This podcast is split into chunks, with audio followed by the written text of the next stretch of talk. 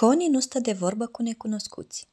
Astăzi, Connie și Ana trebuie să se întoarcă singure de la școală. În celelalte zile veneau împreună cu prietenul lor, Sabin. Dar Sabin s-a îmbolnăvit. În timpul orei de matematică s-a simțit foarte rău. Mama lui a venit și l-a luat acasă. Bietul Sabin. Era palid și se înverzise la față. Connie încă se mai gândește la asta. Stă de vorbă cu Ana, încercând să-și dea seama ce boală are Sabin. Poate are boala marțienilor, chicotește Ana. Se cam înverzise la față. Totuși, fetele îl compătimesc pe Sabin.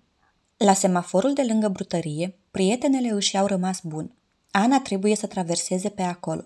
Connie așteaptă până când semaforul e verde pentru Ana. Apoi își continuă drumul mai departe singură. Connie nu locuiește în zonă de mult timp, dar știe bine drumul de la școală către casă. Acolo, în spatele casei cu arbuști de la colțul străzii, trebuie să cotească. Însă toată strada e închisă cu gărdulețe în dungi roșu cu alb, la fel și aleea de trecere. Totuși, azi dimineață, Connie a trecut pe aici împreună cu Sabin. Oare ce s-a întâmplat? Connie vede mai în față câțiva muncitori care desfac pavajul. Cum voi ajunge acasă? Se întreabă Connie, stând neajutorată în fața barierei. Trebuie să ocolești pe alt drum, spuse deodată un bărbat lângă ea. Acesta îi explică faptul că azi dimineață, pe această stradă, s-a spart o țeavă de apă. De aceea, acum totul e blocat. Unde locuiești? O întreabă el prietenos. Pe strada Arțarilor, la numărul 14, ar vrea să-i răspundă Conii imediat. Dar apoi își amintește că mama a învățat-o mereu să nu vorbească cu necunoscuții. Conii se gândește o clipă. Nu-l cunoaște pe bărbatul acela. Pentru ea, el este un necunoscut, dar poate ar putea să-i spună pe ce cale să apuce. Necunoscutul arată un pic ca unchiul Andrei, dar oare este la fel de cum se cade ca el? Cum te cheamă?" o întreabă bărbatul. Connie se gândește ce să-i răspundă.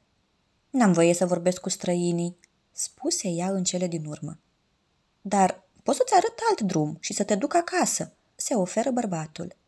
Connie știe că mama o așteaptă deja acasă dar mama și tata i-au spus de nenumărate ori că nu trebuie să meargă nicăieri cu oamenii pe care nu-i cunoaște.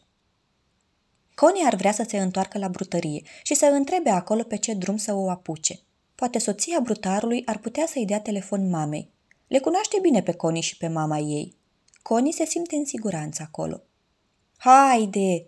spune bărbatul nerăbdător și o apucă pe Connie de mână. Nu, nu, nu vreau să merg cu tine, strigă Coni cât putu de tare. Lasă-mă în pace! Câțiva muncitori de pe stradă se uită în direcția lor. Bărbatul îi dă drumul lui Coni. Ea fuge și se lovește de doamna Roman, care locuiește vis-a-vis de casa lor. Mama lui Coni vorbește de multe ori cu dânsa. Hei, Coni, dar văd că te grăbești, nu glumă, spune ea. Coni îi povestește despre drumul închis și despre bărbatul care se oferă să o ajute. Dar când se întoarce ca să îl arate, acesta a dispărut. Ciudat. Însă acum Coni știe pe unde să meargă, pe mica alee nisipoasă pe care a venit doamna Roman. Coni își ia rămas bun de la vecina ei, apoi se îndreaptă iute spre casă. În fața casei, motanul miau iese să o întâmpine. Se alintă drăgăstos la picioarele ei. O aștepta să vină. Coni trebuie să-l mângâie, apoi motanul o însoțește până la ușa de intrare în casă. Coni sună la sonerie. Mama se bucură că fetița a ajuns acasă în sfârșit. A fost puțin îngrijorată, căci Connie a venit mai târziu decât de obicei. Connie îi povestește tot ce i s-a întâmplat azi, despre Sabin, despre drumul închis și despre tânărul care vroia să-i arate pe unde să meargă. Mama o îmbrățișează. E fericită că nu i s-a întâmplat nimic. Foarte bine că nu te-ai dus cu bărbatul acela. O laudă ea. Ai procedat corect când i-ai strigat bărbatului la sfârșitul conversației un nu foarte hotărât. Și de asemenea, mama apreciază intenția lui Cone de a se întoarce la brutărie pentru a cere ajutorul unor oameni cunoscuți de ea.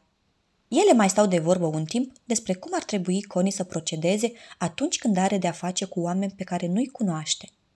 Mama spune că, și în cazul în care Coni se întâlnește cu oameni pe care îi cunoaște, poate merge cu ei doar dacă a discutat înainte acest lucru împreună cu mama și cu tata. Dar acum lui Coni îi este foame. Mama îi încălzește mâncarea pentru prânz. Connie mănâncă cu poftă găluștele delicioase. Este mândră că a procedat corect și e bucuroasă pentru că mama a lăudat-o. Mama îl hrănește acum pe Iacob. El s-a trezit din somn și, ca de obicei, îi este iarăși foame. După masa de prânz, Connie îl sună pe Sabin. El se simte mult mai bine. Mâine se va duce la școală. Connie îi povestește despre drumul închis și despre bărbatul ciudat cu care s-a întâlnit. Sabin a văzut bariera. Și mama lui a făcut ocol atunci când l-a luat de la școală. După amiază, Connie se joacă cu Iacob. Ei dirigează mașinuțele de pe străduțele de pe covorul din camera lor, iar figurinele sunt pietonii. Deodată, Connie blochează o stradă. S-a spart o țeavă, nimeni nu are voie să treacă pe aici, spune ea. Apoi reconstituie întâmplarea prin care a trecut azi. Nu ai voie să te duci niciodată cu necunoscuți, îi explică ea lui Iacob. Trebuie să spui mereu nu. Nu voie, nu, repetă Iacob. Apoi începe să facă iarăși brum, brum cu mașinuțele lui pe covor. Seara, tata îi citește lui Coni povestea scufiței roșii. Coni este de părere că scufița roșie nu ar fi trebuit să stea de vorbă cu lupul. Pentru scufița roșie, lupul era un necunoscut, spune ea, iar necunoscuții te ademenesc.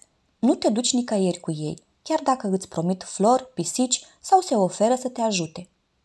Dar poate bărbatul acela chiar voia să o ajute pe Coni? Cei mai mulți oameni sunt totuși buni, crede Coni. Din nefericire, nu sunt toți așa, crede tata. Unii sunt răi, la fel ca lupul din poveste, dar nu ai cum să îți dai seama care sunt aceia. Iar noi nu vrem să ți se întâmple ceva, spune tata, apoi o sărută pe Coni de noapte bună. A doua zi dimineață, Sabin sună la ușa lui Coni. Se simte iarăși bine și, ca de obicei, vrea să meargă la școală împreună cu Coni. Mama întreabă dacă nu vor ca ea să îi însoțească, dar Coni clatină din cap. Nu, vor merge singuri. Acum Sabin nu mai are boala marțienilor. Sfârșit.